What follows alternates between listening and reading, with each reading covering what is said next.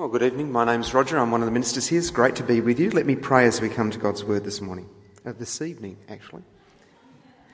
Father God, we thank you and praise you that we have the great privilege to gather here this evening. And we pray that you would speak to us from your word. And I pray that the words of my mouth and the meditation of my heart may be pleasing in your sight, O Lord, my rock and my redeemer. Amen. Well, one of the great privileges I've had over the years, over the last 20 years actually, is to spend some time in high schools talking to high school students. And one of the things that's always asked by students is, where is God and how does he speak?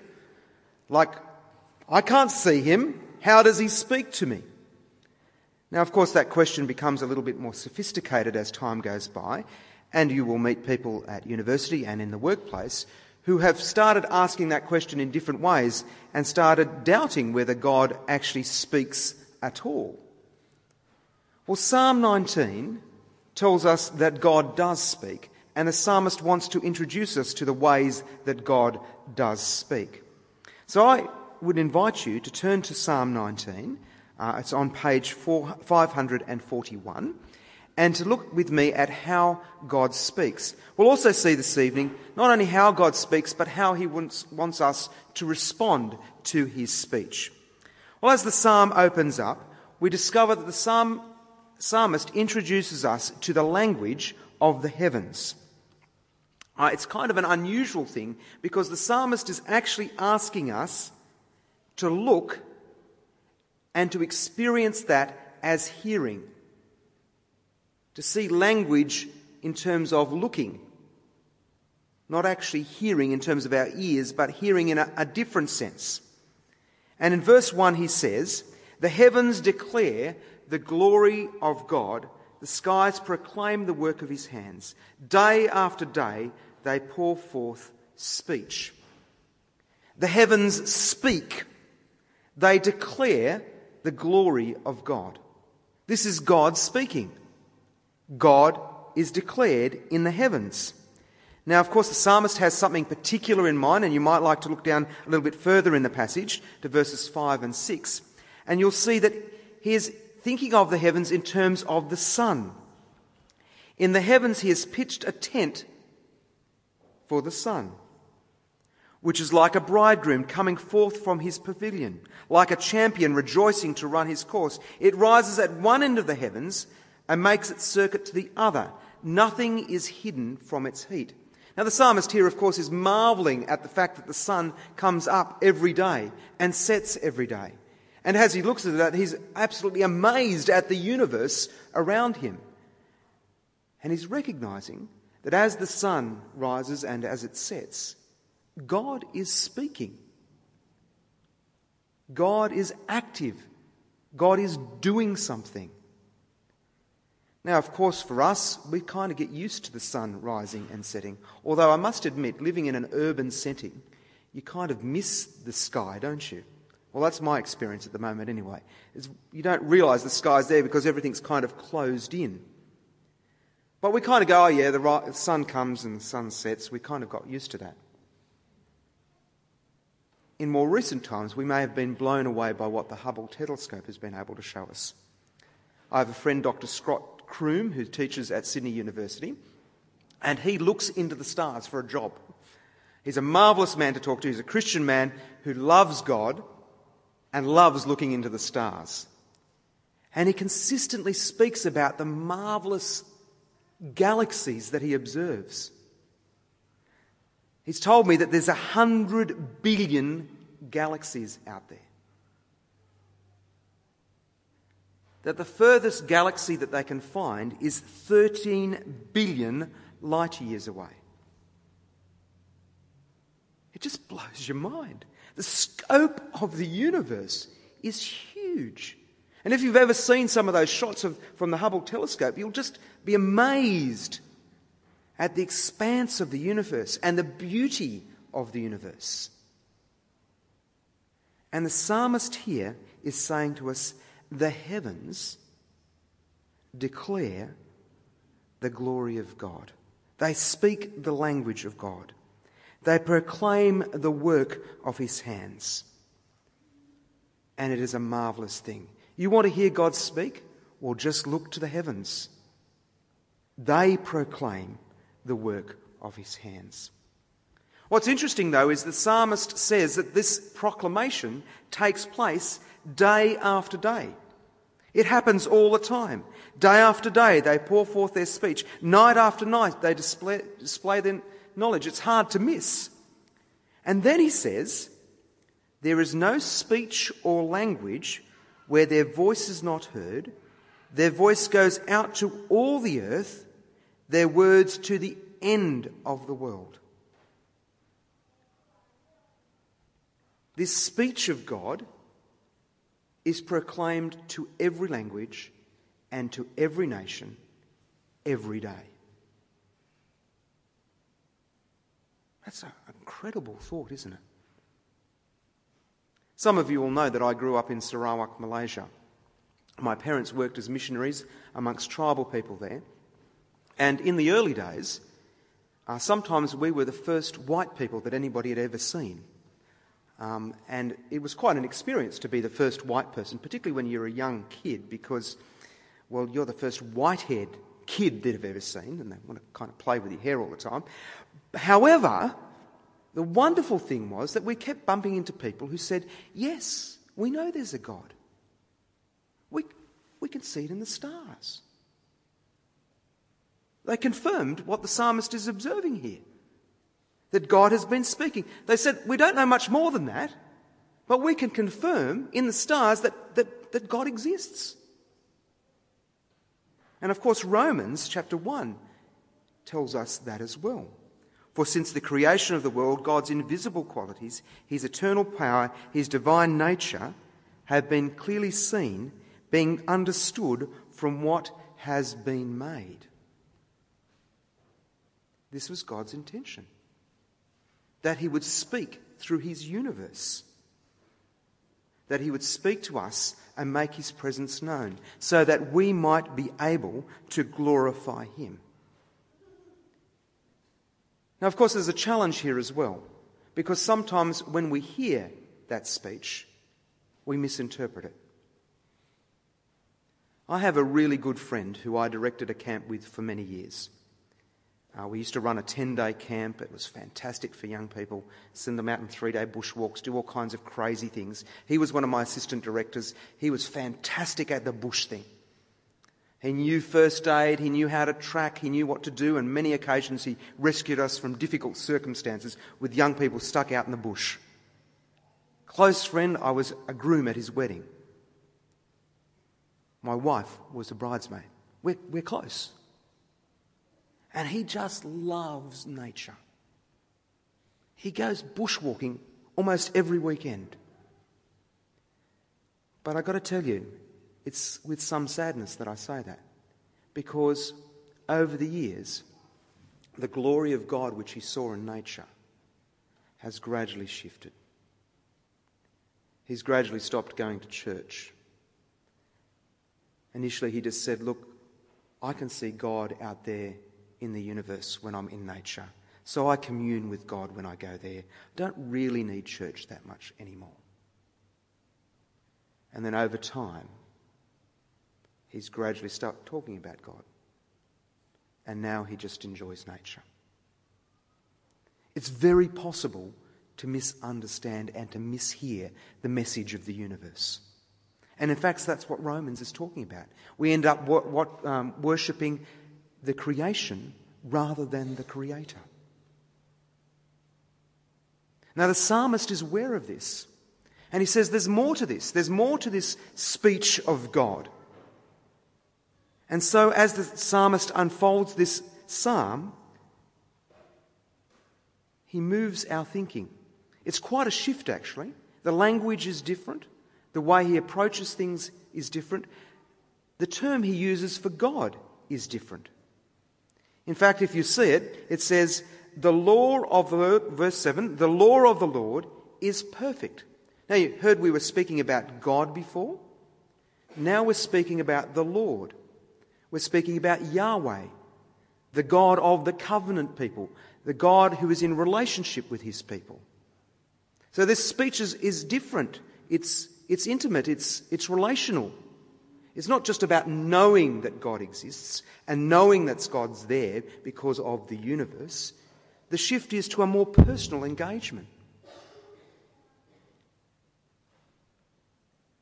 And he says, this God speaks. Now I think what he's also saying by shifting to this language is, this is just as sure as the sun rises and sets. There is a contrast here, but really it's just as sure as the sun coming up and the sun going down. This kind of speech. And so he says, the law of the Lord is perfect. Now, in many senses, that sentence governs the rest of what he has to say. And the law of the Lord is perfect. He's talking about the Torah, the first 5 books of the Bible. And he's saying, this law, these statutes, these precepts, see in verse 8, these commands, the fear of the Lord, these ordinances right down there in verse 9, all those statements speak about the kind of speech that the law is. It's dealing with our everyday lives. It's dealing with commands. It's dealing with how God sees things. It's saying that God is the determiner of right and wrong, and that he will reveal what is right and wrong. There are statutes, there are precepts, there are commands, there are ordinances about the way this world works, about how we are to work, how we are to relate to this God, this Yahweh, who's in relationship with his covenant people. Now, it's not only that he shows us. He says that this law, this Torah, has some particular characteristics about it. You notice once again all these words that are used to describe this law. It's perfect, verse 7. It's trustworthy, verse 8. It's right. It's radiant. It gives light to the eyes. It's pure. It's sure. Now, in some ways, I guess that's not a surprise, because you would expect to hear these things if this is God speaking.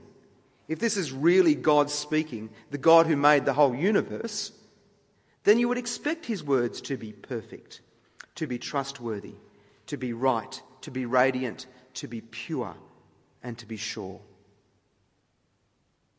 You'd expect those kind of characteristics of a God who made all of us.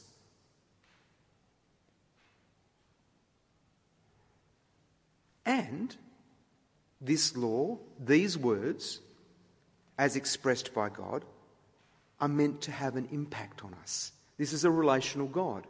This is a God who speaks to us, speaks to you and me. The law of the Lord is perfect, reviving the soul. It makes wise the simple. It gives joy to the heart. It gives light to the eyes. It endures forever. It's altogether righteous. This is wonderful stuff. This is life-changing stuff.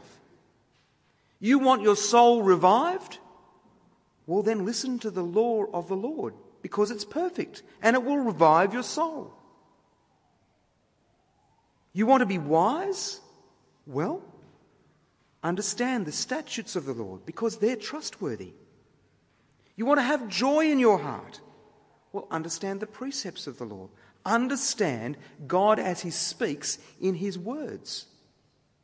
And you will have these things. These words are designed to have an impact on our lives. What's interesting then is to consider how this starts to reveal itself within the New Testament.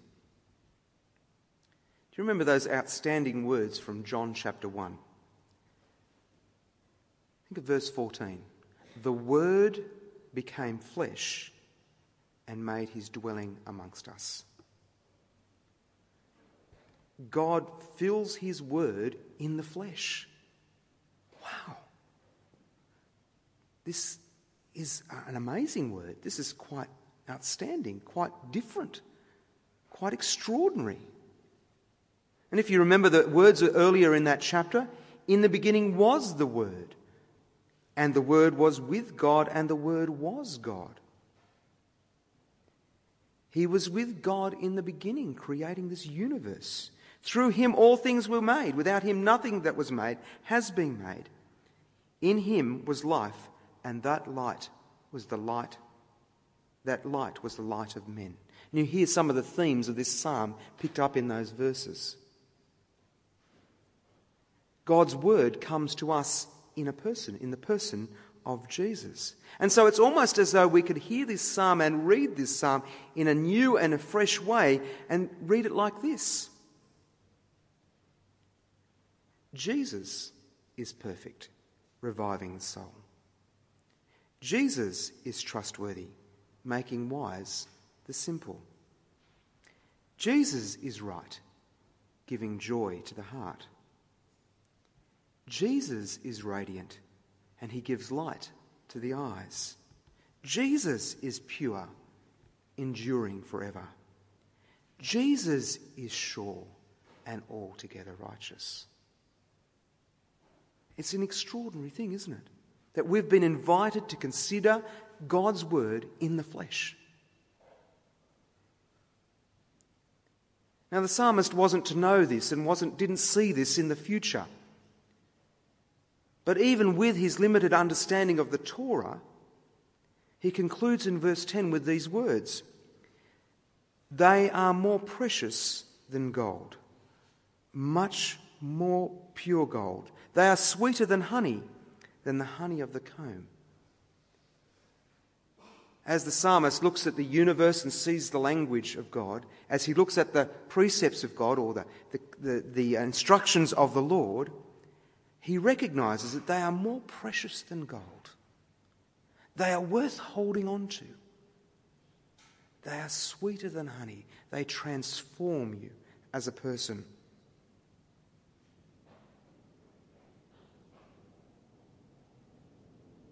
Do you feel like that's what the Word of God does for you?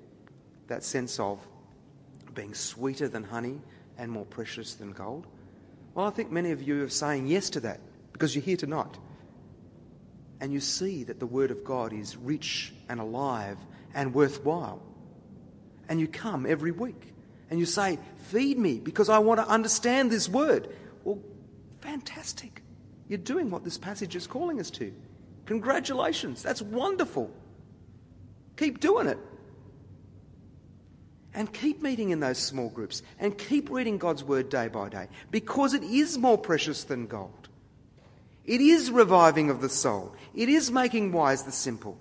It does bring joy to your heart. So read, listen, talk, celebrate the fact that you have the Word of God that so richly changes your life. Of course, verse 11 raises a note of warning. As he begins to reflect on this word that's spoken in the heavens and in his instructions, in the Lord's instructions, he says in verse 11, "By them is your servant warned. In keeping them is great reward." Now, we've noticed that there is great reward. It revives the soul. It brings joy to your heart. But there is also this sense of warning. Now, over the last few weeks, we've been looking at the book of Ephesians. And no doubt, as we've gone through that book and we've looked at some of the issues there, you may have felt uncomfortable with some of the issues that we've talked about. Well, I think that's the Word of God warning us. You see, one of the dangers with the Word of God is we like to throw out the bits we don't like. We like to say, "Oh, that doesn't feel very comfortable. I don't know that I want God to speak like that, so I'm going to put that on this side and say it doesn't count." Well, if we do that, that kind of makes up our own God. That kind of says, well, we'll have a God who conforms to the way we think. Now, the very purpose of God speaking, the very purpose of these instructions is to warn us. To say, actually, you haven't got it all right. You do need to think differently. There is another approach. You do need to understand God's word. And the psalmist is only too aware of it as he continues to speak about his own life. See there in verse 12? Who can discern his errors? Forgive my hidden faults. I guess the psalmist, in thinking about the whole universe and the way God has ordered it and thinking about the instructions of the Lord, has suddenly realised that there may well be areas in his own life that he's not even aware of that are against what God has called him to be and to do. And so he says, please forgive my hidden faults. Perhaps you've been in that situation as I have, where you've acted in a certain way and you've been convinced you're absolutely right. And you've left the conversation and you've gone home, and then as the day has unfolded, you suddenly realise that actually you were at fault. You didn't realise it, but you were hiding it from yourself. You weren't able to face up to it. You kind of didn't realise that you were saying things in order to protect yourself, that you'd lied or you'd somehow behaved in a certain way that kind of was actually not right. Well, the psalmist is only too aware of this as he considers God's word and the universe. But having recognised that, he also says, well, look, actually, there are other sins which I commit which are willful. Keep your servant also from willful sins. May they not rule over me. He recognises that sometimes there's actually just things he does which are against God because he just wants to do them against God and against other people. And so in light of God's speech, he asks that he might have help to stay away from those willful sins. Then will I be blameless, innocent of great transgression. And then he prays. And he asks God to come and work something in his life. And he says, may the words of my mouth and the meditations of my heart be pleasing in your sight. May what I offer to you be pleasing. I understand that you are the God of the universe, that you have the language of the heavens. I understand that you have the instructions of the Lord. Please, shape me, change me, make me the person who has words in my mouth. Make me the person who meditates on things that I may be pleasing in your sight. It's a wonderful prayer. It's a very humble prayer. It's a prayer that recognises that he hasn't got it all together. And I think too it can be our prayer. It's interesting to see how he finishes the psalm with, O Lord, my rock and my Redeemer. He's recognised that there is the God of the universe who's made everything, the rock. But he's also recognised he needed salvation. He's the Redeemer.